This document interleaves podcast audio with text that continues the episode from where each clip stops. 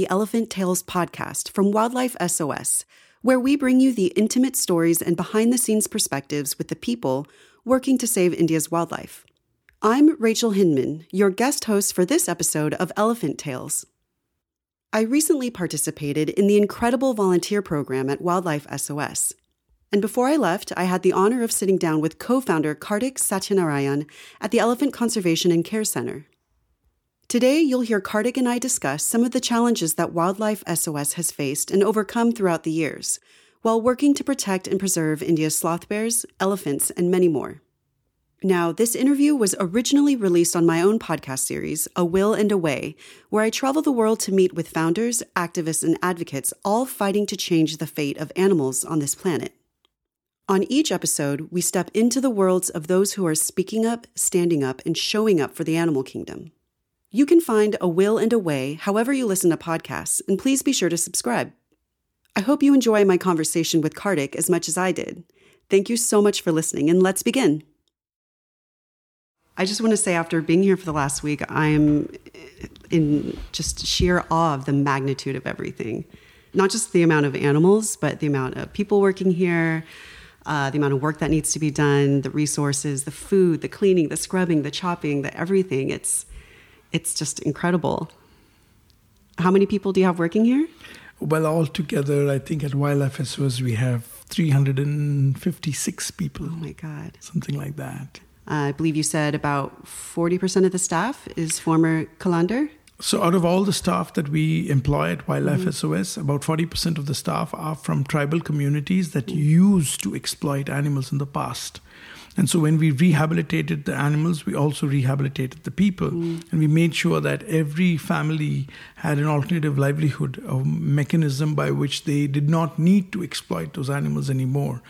So they work on our team as um, you know grounds maintenance you know um, in the horticulture division or in the maintenance division and eventually when we feel that the community members that we've recruited have overcome their past memories and links to animals and they feel differently about these animals and and we can trust them uh, with animal care. That is when they move towards enclosure cleaning enclosure maintenance Ooh. you know cleaning the vessels and stuff like that. It's a long journey. They don't get to work with animals um, quickly. Right away. It takes mm-hmm. a, it takes a while for us to have the confidence uh, to let them work with animals. And once we have helped them unlearn their past methods uh, and have learned, and we've ensured that they've learned humane methods of managing animals. That's when they get into the animal maintenance areas. Even, even then, they work under the supervision of people that we we absolutely have confidence with. So,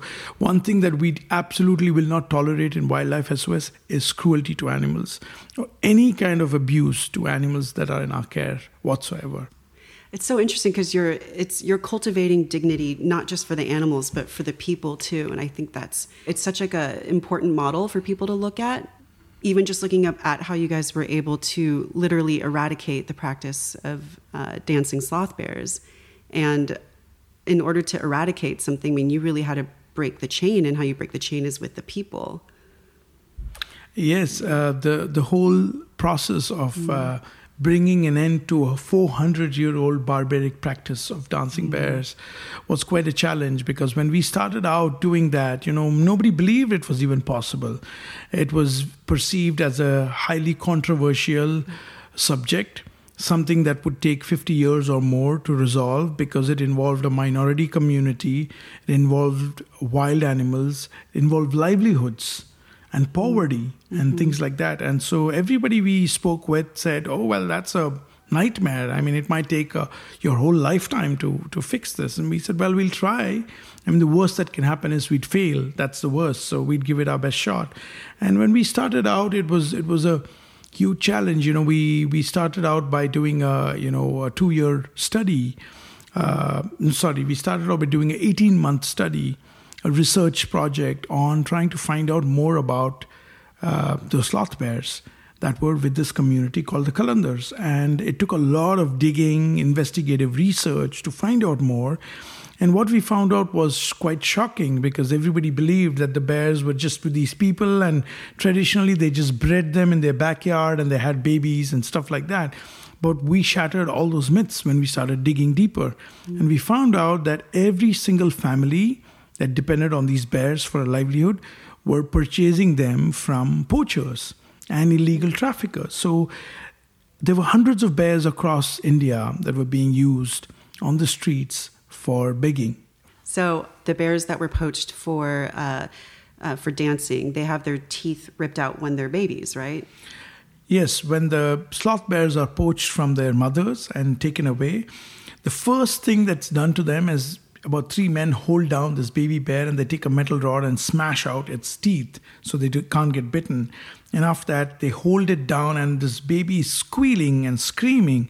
And I've seen this in the past, and it's been so difficult to not take action immediately. And this is one of the things that forced us to make a difference and, and you know, launch ourselves into this, you know, to make a difference and help these bears.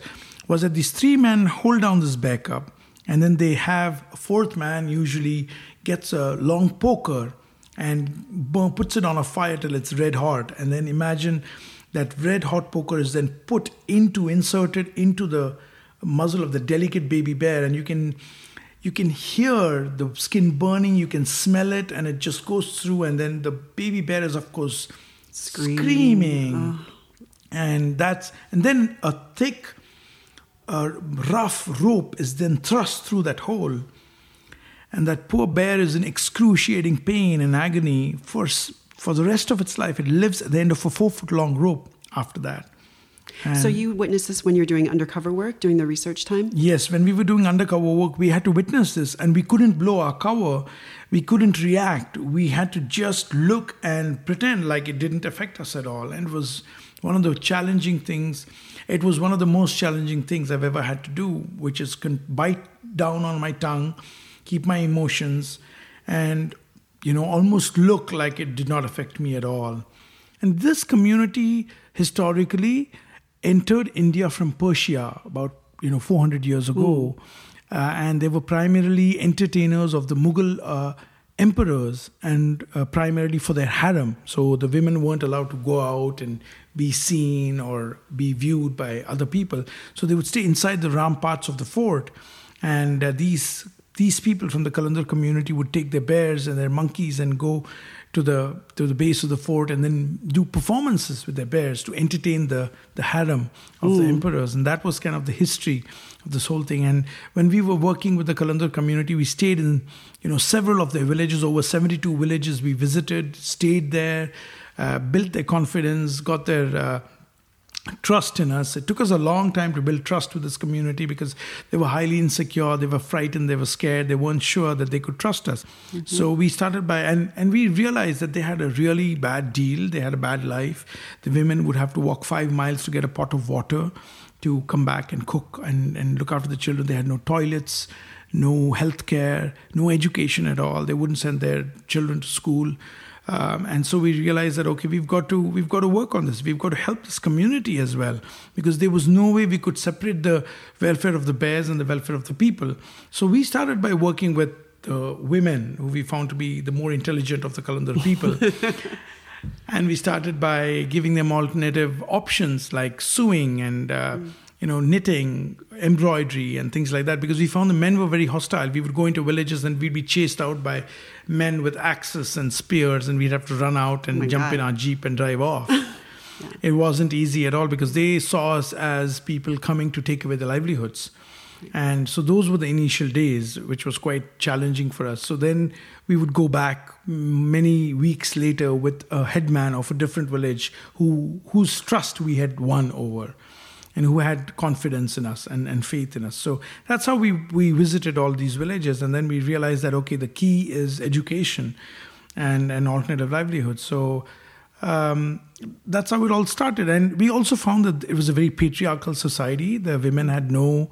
Um, no voice at all. And then we did some surveys with the women, and we found that they did not even have any choices. And they basically had lots of children and their girls were married off at the age of 10, 11, and 12 Oh my God. to um, other men so they wouldn't have the liability. So they saw the children as a liability if they were girls, and if they were boys, they had to earn a buck as quickly as they could. So they would start working as uh, uh, daily wage laborers at a very young age. And we said, well, that's that's got to be addressed. We can't we can't have that happen. So that's when we started, you know, insisting that they start sending their girls and their boys to school. Hmm. And we said, well, what we would like to do is give you an opportunity if you would be able to send your girls to school, then we will support the cost of that education.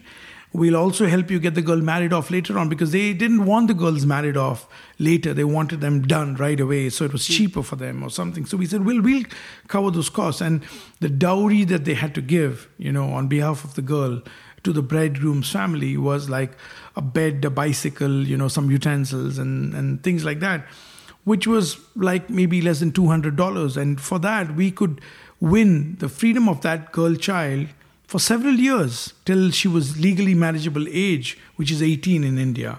So once we empowered the women, there and we started sending the children to school, they had more confidence in us. The women became second income earners. The children started getting educated. And once you're educated, you know, education is a very powerful tool once you're educated, you don't want to be on the street begging with animals. You know that you can be anything you want if you're educated. You can be a doctor, a pilot, uh, an engineer. You know, you can you can be anything at all. And I think that was the turning point. And then the men started, you know, we started convincing the men. Uh, and we had one man who came forward and he said, "Okay." We said, "You know, give us give us a chance to change your life for you." you know and they were all very scared they did not know any other way they said you know we are scared because if we lose the bear we have no other way of supporting our family how will we do it and so one man we said fine trust us and we won't let you down. And so he took the plunge and we had to help him. So we gave him a tuk-tuk or an auto rickshaw you know those three-wheeler Yeah. things that you see. Yeah. and uh, he he took the plunge we gave him that and then there was no turning back because what he was earning with the bear was you know on a on a good season with tourists he would earn maybe 20 or 30 dollars a day. But that was like maybe four or five days in a year most days he was earning less than two dollars or three dollars. Really? uh, yeah and and that wasn't enough. And uh, and when they begged from village to village they would get grain and rice and wheat flour to take home and they would cook and feed their family with that. And it wasn't obviously sufficient. Plus they had to roam and live a very nomadic life. Right. so the tuk-tuk or the auto rickshaw was giving him over six, over 10 to 15 dollars a day every single day that he could work so that was consistent income. He could stay in one place, stationary, send his kids to school, look after his family, and that constant income changed their way of life immediately, instantaneously. And he was then the envy of the entire community. Wow, this guy's got. Amazing. He doesn't have to have a nomadic life. He earns a good wage every single day, brings home enough money for his family, and that was a game changer. And after that, we had no turning back. Every family would come up and line up. To be honest, I still can't fathom how um, we at Wildlife SOS managed to raise the financial resources to help 3,000 families. I mean, it was it's a lot How of money you, how were you raising money back then?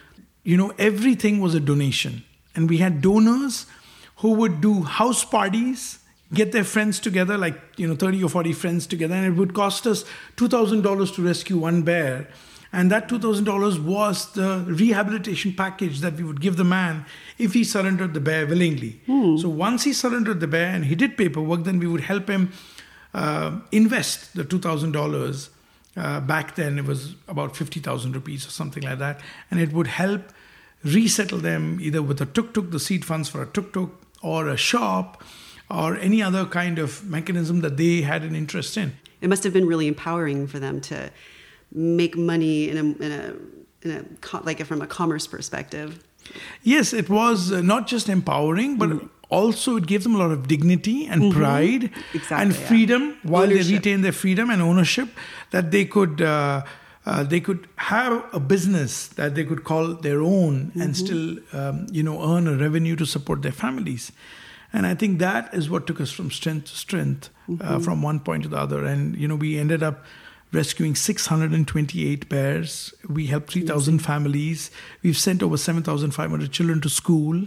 Sev- several of those children, I mean, it takes a couple of generations for such um, old practices to change. Right. And but so, it's a practice that was passed down from, let's say, father to son, correct? So when you break that chain, that son is never going to learn to do that. So that's also how you guys were able to to break the chain across the board, right? Absolutely. But we also had to ensure that the father, the grandfather, and the son, I mean, we had to make mm. sure that none of them uh, felt a need to go back. To go back. So right. we, we've got to, we we are on the second generation now, and we feel, and these days the generations become like five years, I think, almost, instead of mm-hmm. the 10 years that it used to be in the past. Mm-hmm. So we're hoping that once these youngsters, you know, um, can can show their children that we didn't dance bears. Look at how we turned out. We turned out great. You know, we our fathers danced bears, our grandfathers danced bears, but we didn't need to. And so there's no need for you to do it either. So, mm. and we're trying to ensure that all the youngsters from these villages get settled in good jobs uh, and good careers and never have the need to go back to exploiting, um, you know, wild animals bears or any other animals. So that's our goal, and and I'm glad we we were able to achieve that in a short period of time. I think in in about 17 years. We had achieved what most people told us would not be achievable in even 50 years. So we said, hey, we finished this pretty early. We still have some life left. Why yeah. the heck not do something more? And that's when we took on this big challenge of, of dealing with the elephant problem in India. And we hope we can make a difference there as well. It's a huge challenge much, much, much bigger and right. uh, much more intimidating than the the bear issue was. But we are confident that we can we can make some. Uh, massive changes. I think we've taken some giant steps already. We've built India's first elephant hospital. Yeah.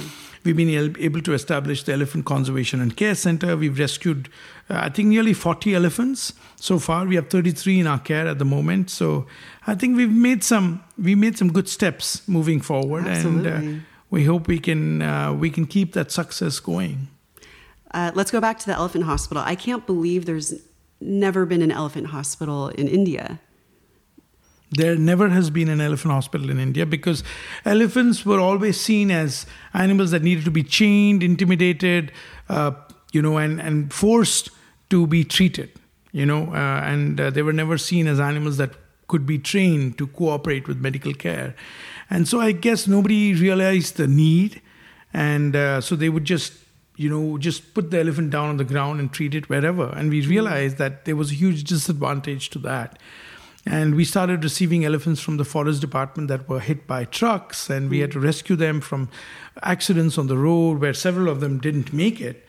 And, mm. uh, you know, when we realized that this was needed, it was an essential thing. We had compelling reasons to create an elephant hospital what does the elephant hospital give you that you couldn't do before?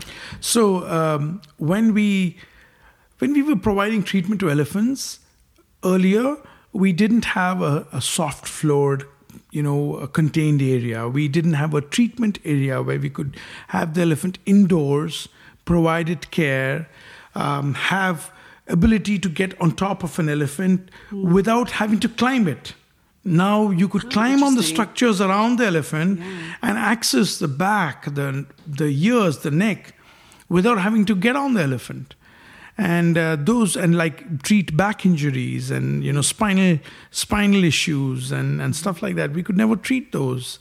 And uh, not just that, to be able to keep an elephant calm, contained, and still do our x rays and our ultrasound uh, laser therapy. You can't do all of that in the dust outside. You need mm. a, a large contained indoor space. So, um, and nothing less than a hospital will, will do it. So, we had several compelling reasons where we tried our best, our very best, and we did everything we could to treat elephants. But without a hospital, it just wasn't possible for us to give them the care that they needed. And we realized that, uh, you know, it's time to buckle down and, right. and, get a hospital. So we raised the money and we had some very generous donors who came forward and helped us. You have an incredible facility here, but obviously the goal is to not have actual animals be coming here because uh, we want to keep them in the wild. So an important part of that is um, education and trying to cut back on the demand. And you guys have been jumping full force into that as well, right? Yes, um, my dream is that these facilities become empty and these animals are returned to the wild or never have to be removed from the wild to even come here in the 1st mm-hmm. place. So, the larger goal and vision of Wildlife SOS is to keep animals in the wild where they belong. And for that, we need to educate people. And we've launched a big campaign called Refuse to Ride. And that's encouraging people to reduce demand for elephant riding and elephant entertainment, which will eventually then have a direct impact on reducing demand of illegal trafficking of elephant calves that are poached only because of this tourism demand. And it's called refusetoride.org. That's the resource website, and we educate people through that so that any tourist anywhere in the world can go online and empower themselves by knowing what the exact fact is, the ugly truth behind elephant riding. They, and we also have information on this website about how they can identify an elephant that is in distress because most elephants that are used for riding are blind, lame, injured, and possibly even carrying tuberculosis. The people who are exploiting these elephants want to keep the tourists ignorant so they can exploit them and take their money for making them ride these elephants. So it's really important that we understand the truth behind this and this is our goal. So i request everybody to go to refusetoride.org and if you make any social media posts please hashtag refuse to ride and hashtag wildlife sos as well. And we also have a strong anti-poaching division called forest watch it's very low key but it has 24 informers across india we gather intelligence uh, from poachers and traffickers about what's going on and then work with the enforcement authorities confiscating the contraband or rescuing live animals. It could be pangolins, uh, tiger skin, tiger bone, live leopard cubs, live bear cubs, baby birds, tortoises, turtles, anything. It could yeah. be any of these things. And we've been able to uh, do that quite successfully. Of course, it can be very frustrating and sometimes depressing when we go down this path because not always is there success. There can be frustrating moments where you have failures, where the traffickers learn and suspect something or information leaks and they disappear. And then you've spent months and months gathering intel, aligning an operation, and then it all falls apart. And then you have to start all over again. So it can be depressing and frustrating and painful, but you just have to get up, shake the dust off, and move on again and, and get back on track. So yeah, it's it's taught me that you just giving up is just not an option ever. You have a lot of work cut out for you. Mm-hmm. we can't give up, and we just continue with that with that battle. I mean, we've got to see ourselves as warriors for the planet, and just not give up. You know, you've got to just do or die. Hopefully, we die after we do. That's the goal. I also encourage people to come and volunteer with us. So, volunteering is a very big part of our educational program. So, we encourage people to come and work with us for a week or more. And we try and keep the costs very low so people can get an opportunity to come have a vacation while also doing fun stuff with the elephants and the bears. Yeah. And they uh, volunteers who come and work with us get an opportunity to work shoulder to shoulder with our keepers and our staff on the ground, they also get a chance to know more about the organization, become an ambassador. And when they leave from here, they leave empowered with knowledge and information about the elephants, the bears, conservation issues in India, and they can go out there and, and become a voice for these animals, a voice for Wildlife SOS. And that's what we constantly encourage people to do. So all they have to do is email us on volunteer at wildlifesos.org and get information about it. Yeah, I've been here all week, and not only is it thrilling to be close to the animals and observe them, but to actually participate in the work and do the jumping and the lifting, and it's it's it's just incredible to to really be exposed to all the work that it takes just to keep this animal alive and thriving, and it really underscores how unnatural it is for an animal to not be in the wild. Absolutely. It reminds me every single day, makes me very sad. Like some of our special needs elephants, like Susie, you know, whose molars have have um, deteriorated to such an extent because of the abuse she, she faced. We now have to make special vegetable shakes and fruit shakes for her uh, using a food processor so she can actually ingest and get nutrition. And all of these are because people have abused these animals. And yes, you're absolutely right. It shouldn't be this way.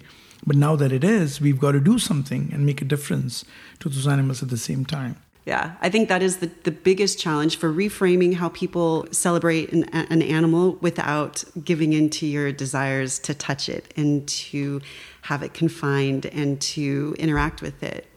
Yeah, I think like we have got to. We, it's very important for people to understand that dogs and cats and domestic animals, you know, have had a history, and evolutionarily they've been, you know, confined and they've become man's pets.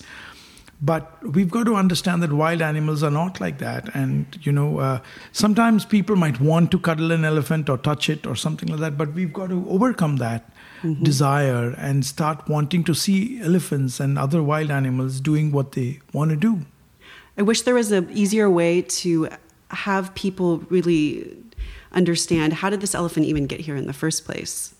You know, something as simple as going to a circus, even. Like, how do you think that animal got trained? But people uh, we, we're not typically exposed to that and i think all people don't want to be exposed to that and it kind of shatters their their fairy tale of this creature that's perfectly content to be entertaining or perfectly content to be just taking you know their photo with you and i just think that's the biggest challenge if we could just find a way to to to get people to actually see be willing to see i think it's the willingness yeah i think mm-hmm. everybody should ask. I think it's it's eventually the questions that will educate people. People should ask. Don't hesitate to ask yourself and research. If you see an animal in a circus, if you see it in a temple, if you see it on a fort, taking people for rides, find out. Ask questions. Where did it come from?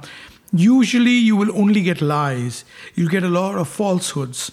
But then, if you dig deep enough, you will find out find out the truth. Mm-hmm. And that truth will be ugly. It won't be nice, but it'll teach you what the truth is. And you can then avoid that and, and educate other mm-hmm. people about it. And that's why it's so important to have people like you. And like you said, every single person that comes here becomes an ambassador, becomes that voice, because uh, no one will know if you don't tell them. Yes, that's uh, mm-hmm. it's it's really important for everyone to come see what we are doing at Wildlife SOS and uh, go out and be an ambassador for these animals. You know, we've got to be their voice. Yeah, I was talking to someone the other day and we are saying how animals' biggest downfall is that they can't speak, they can't express. And if we could actually hear, if they could tell us what they were feeling, you know, because when we look at them, they're, for instance, uh, someone might ride an elephant and think, well, this elephant seems totally content just to take me on a ride. It's not screaming, it's not um, reacting, it's just walking in a circle. But if we could hear their voice, if they could actually tell us, we wouldn't just like a human. A human would say, hey, if you were kidnapped, if you were being abused, and you were standing in front of that person, they could tell you that. But of course. these animals are living in fear and they can't speak to us. And that's what every one of us has to understand. Mm-hmm. And I think, you know, if, if people were more understanding of what these animals went through when they ride them or when they see them at, at various places, I think it would bring an end to so much of abuse and cruelty in the world where it's all about changing mindsets and, and getting people to understand that. Mm-hmm. Well, thank you for being that voice. It's a pleasure to be that voice, and it's a delight that I have a purpose, and um, it's very fulfilling. I, I try to see everything as a glass half full rather than half empty. And I, I believe, I'm a firm believer in, in positive thinking, and that, you know, when you, when you really feel that something is impossible, you can make it possible. And and yeah, I, I believe that nothing is impossible. I, I I believe that you know when you need to get something done, ask and you know thou shalt receive. Yeah, you were just telling me earlier on the deck about uh, what you did with Amazon. Can you tell that story again? Of course. Um, we rescued a baby bear who had been trapped in a snare, and sadly, her mother was also trapped in a snare, and she died uh, in the snare. From our, in, from our investigation, we found out that there were a bunch of snares available on Amazon in India on the online platform. we were quite shocked and we contacted Amazon immediately and we said, well, there's this bunch of snares and traps and all kinds of things that are lethal. It's illegal in India because we have the Wildlife Protection Act that bans uh, killing of any wild animal. And despite that, why are these products on, on sale? And we didn't hear back from them. So we started a petition. And this petition was really inspired by this baby bear that we rescued. Her name is Rose. And when we rescued her, it was very sad. She had a very badly mangled leg. She would use her snout as a leg because she had a fourth missing leg. She had three legs and a snout. That's how she would kind of move around. It was very touching, very emotional. But it was very so her leg was so badly mangled by the snare that we had to amputate it so she could stay safe and to save her life. And um, so we had to start a petition that was inspired by Rose. We call it the Rose petition for Amazon. But uh, this petition got thousands and thousands of signatures. If I remember right, it's over 50,000 signatures that we got. And we sent that to Amazon. So they got 50,000 emails from people around the world who did not like that Amazon was selling these snares on their um, platform. And in a very short period of time, I think if I'm not mistaken, in less than 24 hours, we had the lawyers of Amazon sitting in our office saying, you know, we're a responsible company. We don't want to do this. What, what, what needs to be done? And so we said, well, we, we are not here to sue you or uh, get damages from you. All we want is that you take these items off your inventory so they're not up there being available for anyone who wants to get these snares and use them for these animals and it helped. In, in less than 48 hours they had taken all of those items off. I think if i remember if i remember right it was a couple of hundred items. And uh, I, I, must say that to give amazon full credit they took those items off the inventory in record time. And i've you know it made me very pleased. Rose was very pleased as well. And uh, what is most fulfilling about this whole incident is that Rose today is a happy, three legged sloth bear, but she has adapted so well to the environment in the bear rehabilitation center that we have. She has a huge forested enclosure.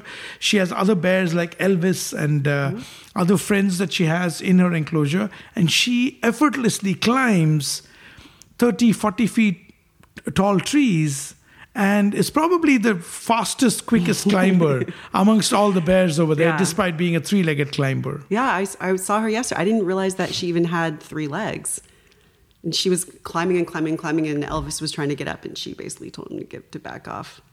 It's amazing. Yeah, I think she can beat Elvis in a climbing competition hands down any day, despite having only three legs. So. Yeah. That was, that's a good ending to that story. Yeah. But uh, it, it shows that, you know, when most people, when we spoke with them, they said, "Oh, that's Amazon. How are we going to take them on? It's a it's a big giant." We said, "Well, let's just ask, you know." Mm-hmm. And asked we we asked them nicely. It was a petition. The petition yeah. went out, and it made a huge difference.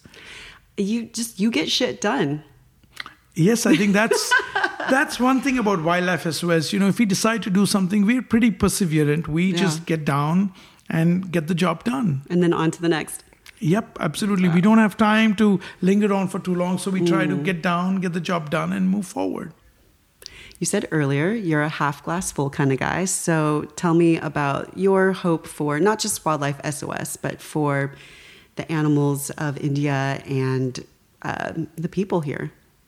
My hope and my vision is that Wildlife SOS will continue to grow each day and be very successful in changing the minds of people in everything that it does. We have a huge facility, every place in India. We want great infrastructure and facilities so we can help animals in distress while also letting people understand that you can make a difference if you want to. And so we continue to grow this army into tens of thousands of people who will continue to help animals every single day. And I, I, hope to have a rhino conservation breeding center, mm. uh, sloth bear conservation breeding centers, centers for breeding and protecting and restoring populations of pangolins and wolves and bears, um, rhinos and elephants. And uh, yeah, I, I, won't give up till my last breath. Uh, I won't give up dreaming and I won't give up doing. And I believe that people will change. Every human being has a small spot of kindness and some bigger. Even the most evil people i think have have something in them or the most tough the tougher people have something in them that we can appeal to. And um, and i hope we can find that in every single person and they have a change of heart and and convert and and help us help wildlife sos to achieve its goals of of protecting animals and this planet. I mean that's that's my goal and hope for everybody including the people and the animals. And uh, I hope we can make a difference every single day, every minute we breathe. I can get over ambitious and get carried away. So, yeah, forgive me for that. I love that about you. You think big and you do big. So, keep doing what you're doing. Thank you. If you'd like to learn more about Wildlife SOS and how you can support the research, rescue, and long term care of the elephants, bears, leopards, and other wildlife at our sanctuaries, please visit wildlifesos.org. Find me, Rachel Hinman, on Instagram at a will x away. We hope this podcast series helps brighten your day and warm your heart with the tremendous impact we can make together. Thanks for listening.